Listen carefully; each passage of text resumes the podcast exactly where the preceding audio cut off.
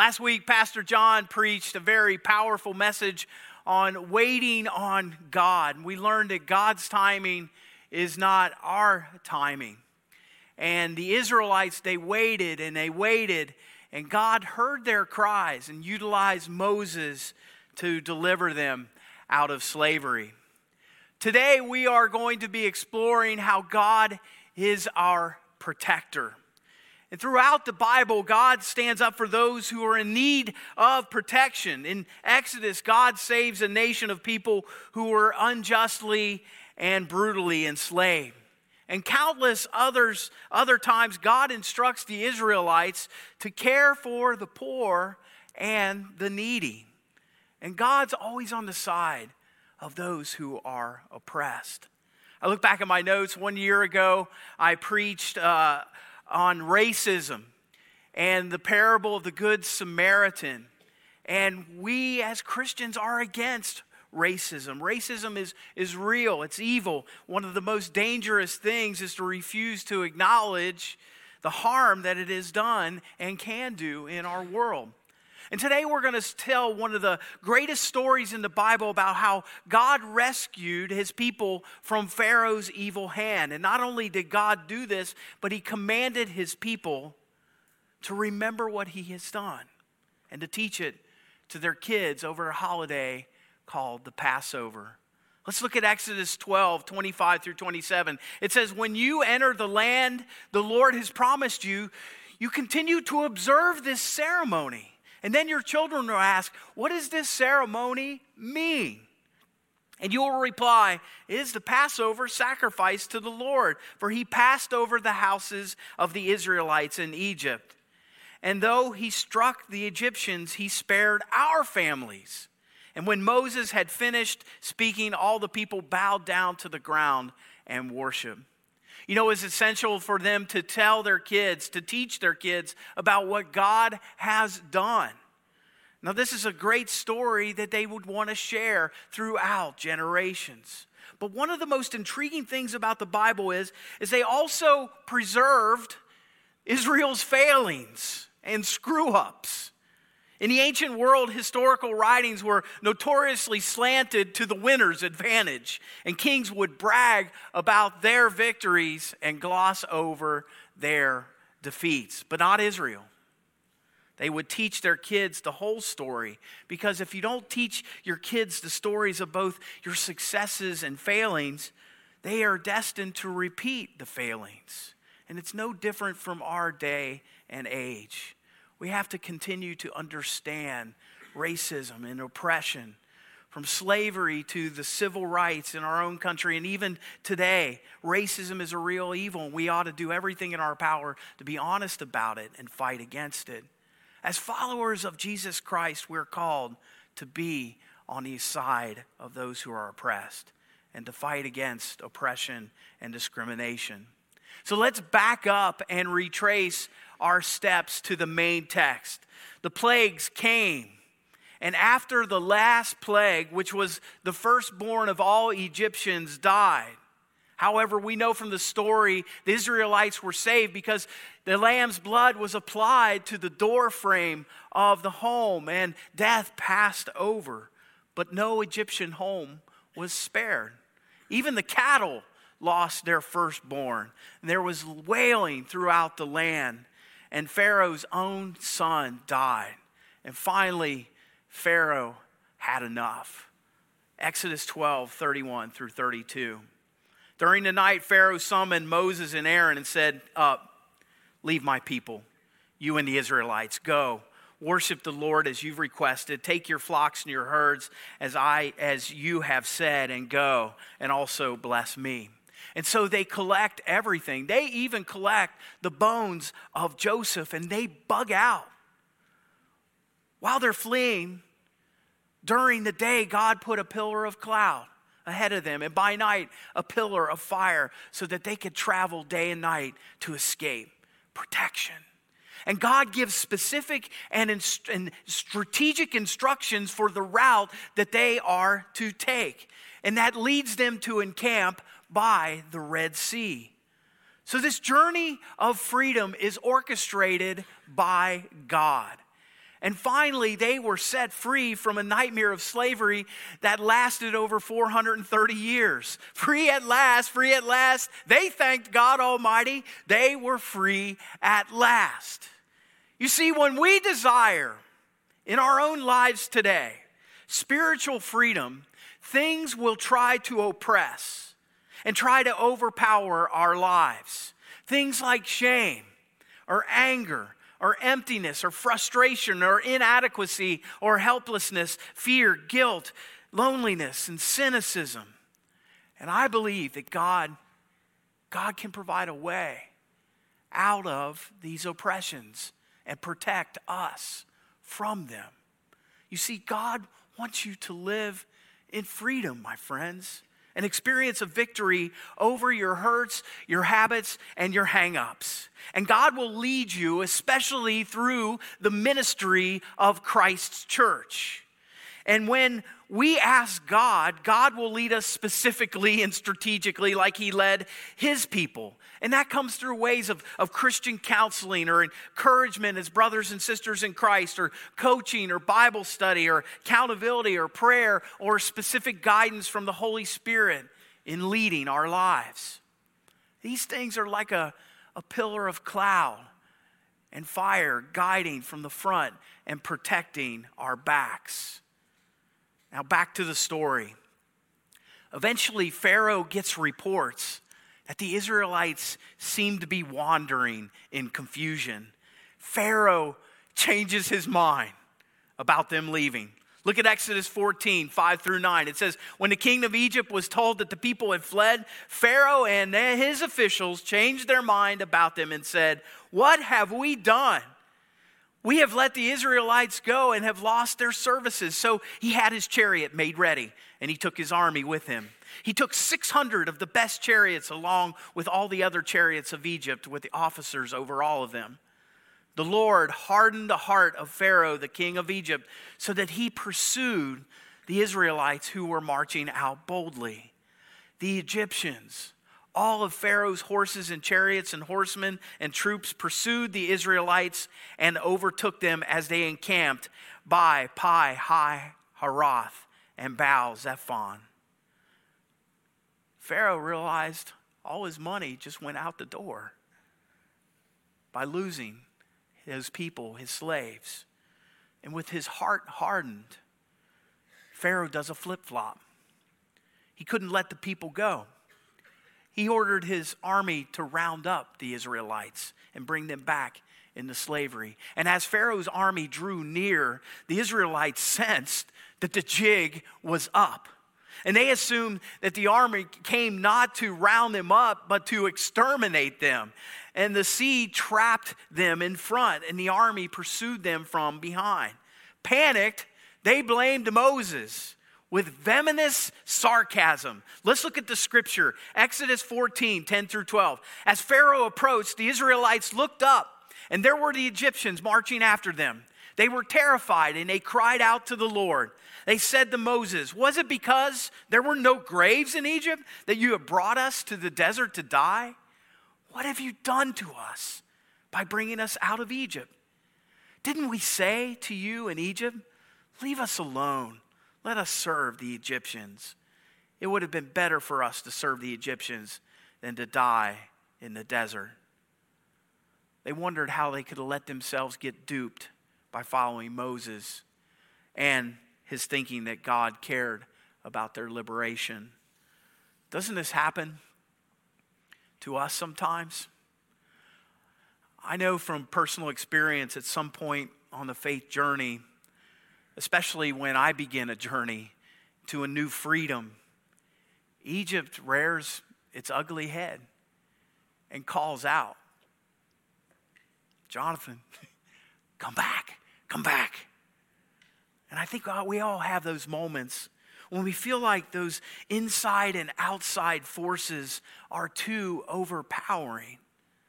You know, the spiritual journey often feels like one step forward and three steps back. And there might be total discouragement and a feeling of defeat where things look bleak in our lives at times.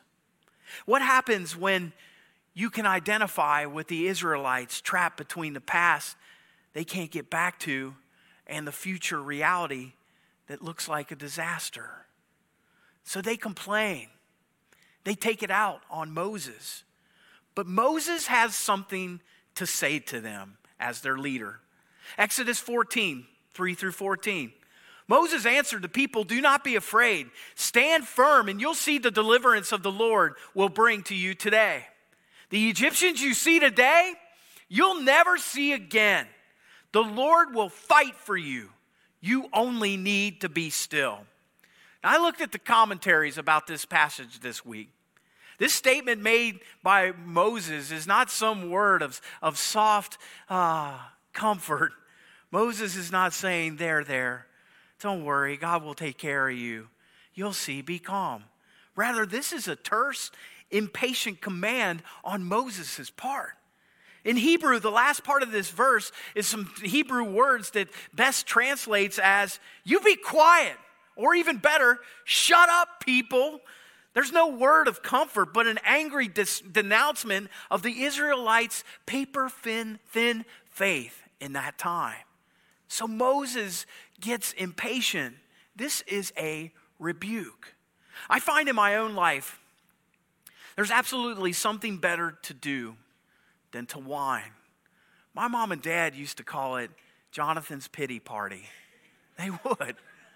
Don't get all your pity party you know, or sometimes we can turn on other people who are trying to help us understand. Or sometimes we can get uh, ticked off at God.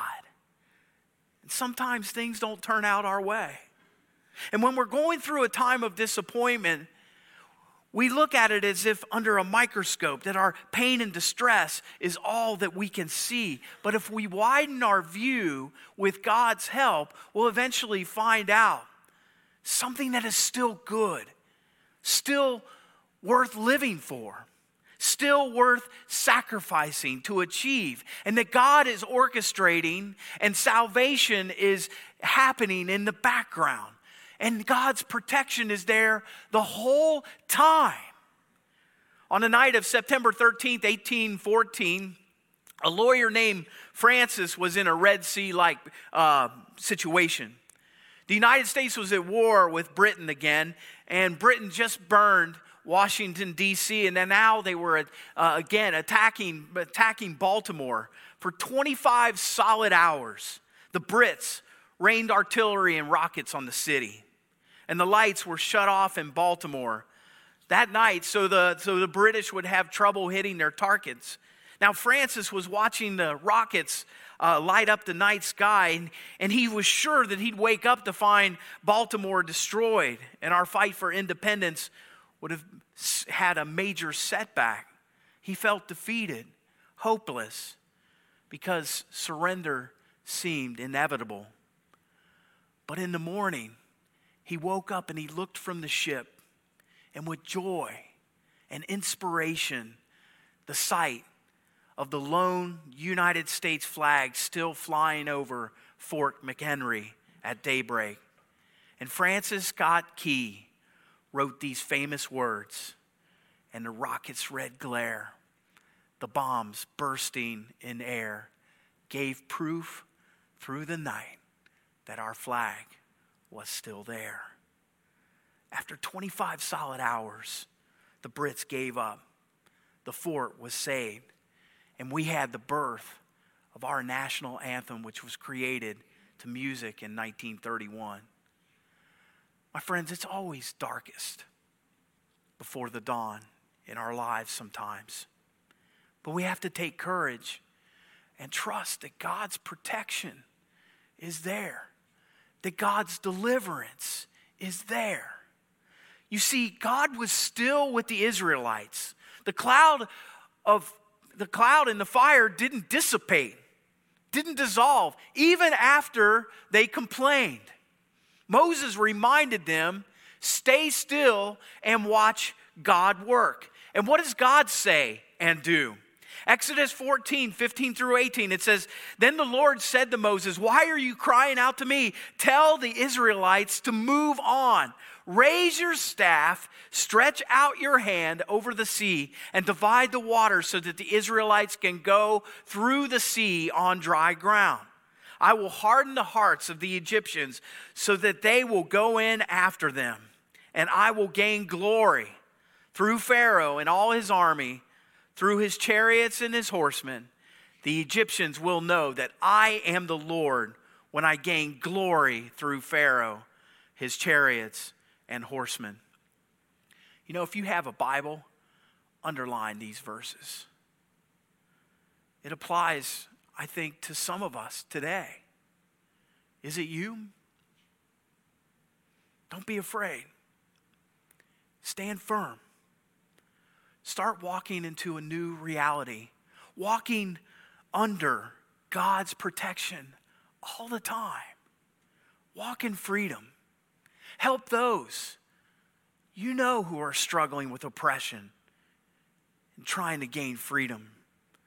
There are times in my life where stagnation sets in because I witness my own self defeating thoughts.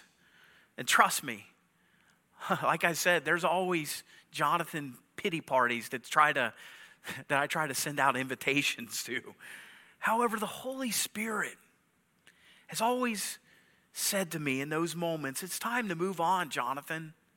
Get going into God's wholeness and continue in that and walk under God's protection. You see, my friends, God isn't finished. The Lord will fight for you.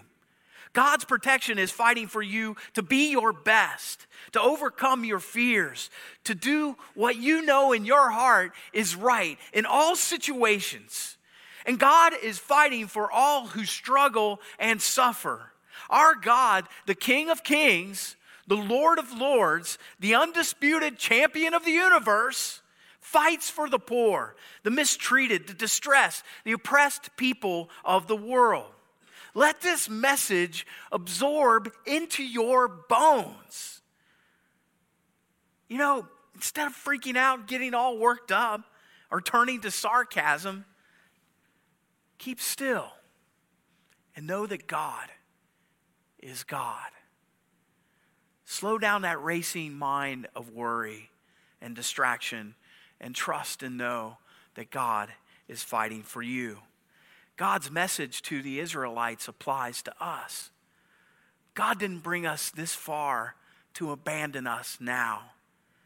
And here's what we have to remember God's protection is for God's glory and not our own. Did you notice God, God wants to take the credit? He says, It's not Pharaoh's time, it's my time. When God hears the people complaining and sees them turn on Moses, God asks Moses, Why do they cry out? Didn't they see the wonders? What did they, what did they think that was about? I manifested 10 wonders water, the blood, the frogs, the locusts, the boils, Passover, all the rest. 10 times. And you think I'm going to leave you out there to die? So that the story ends in tragedy? 10 times I displayed my intent but at the first hint of adversity, you bail out on me? That's the issue for us too, isn't it?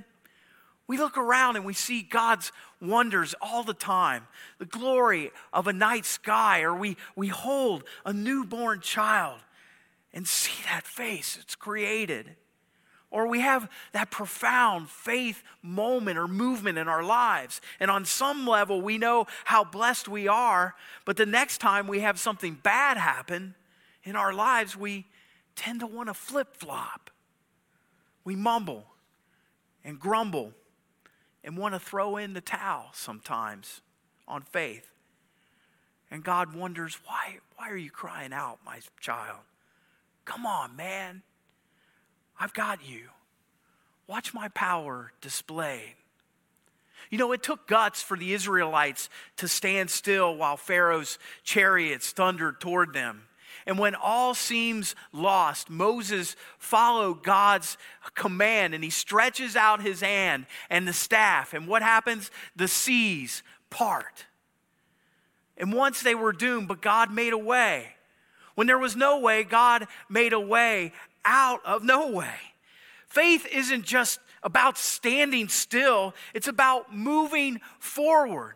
And the big takeaway for our lives is that God makes a way when there seems to be no way. It doesn't mean magical solutions, but it's a, a way to walk forward in integrity and truth in Him. And knowing that God's got your back. The pillar had always been leading them, but when they began crossing the Red Sea, the pillar was behind them and it protected them from the advancing Egyptians. It's, it's the literal God's got your back message to those people and Pharaoh's army. They drowned. The wheels of the chariots got bogged down. The weight of the weapons slowed them down. And ultimately, they're destroyed in the waters. This story reminds us that God is there. And God stands above, uh, above any kingdom or technology or power of this earth. Where God, where, where would we pledge our allegiance? In the trappings of this world or in the God who is able to help us pass on dry ground? Pharaoh and, his, Pharaoh and his armies don't stand a chance because God's victory is over all powers that be. Do you want to see God show up in a Red Sea type way? Still today, God fights for us, guards us. He himself will fight for us through his power. That's how much he loves us and desires to set his protection over us. He will hem us in from all sides and keep us under his care. It doesn't, it doesn't mean we won't ever face the battle, but we can know that he is there in the midst of the battle. And we're never left to wrestle through it on our own in those hard places. He doesn't send us out to fight the enemy in our own strength. Sometimes He tells us to be still and focus on His deliverance and stand strong and know that He is fighting on our behalf. We also need to remember that, that God meets us at the place of our deepest need, at our sin, and saves us from our sins. At the Red Sea, we, we see a big display of God's power. We see ginormous fireworks. And God flexes his muscle and shows his glory and defeats the Egypts, Egyptians in a mighty way. And that's not the only way that God protects us. At the Red Sea, it didn't cost God anything. But at the cross, it cost God everything. He who knew no sin became sin for us, paid the price for our sins. And there's nothing God won't do to protect us and save us from our sin.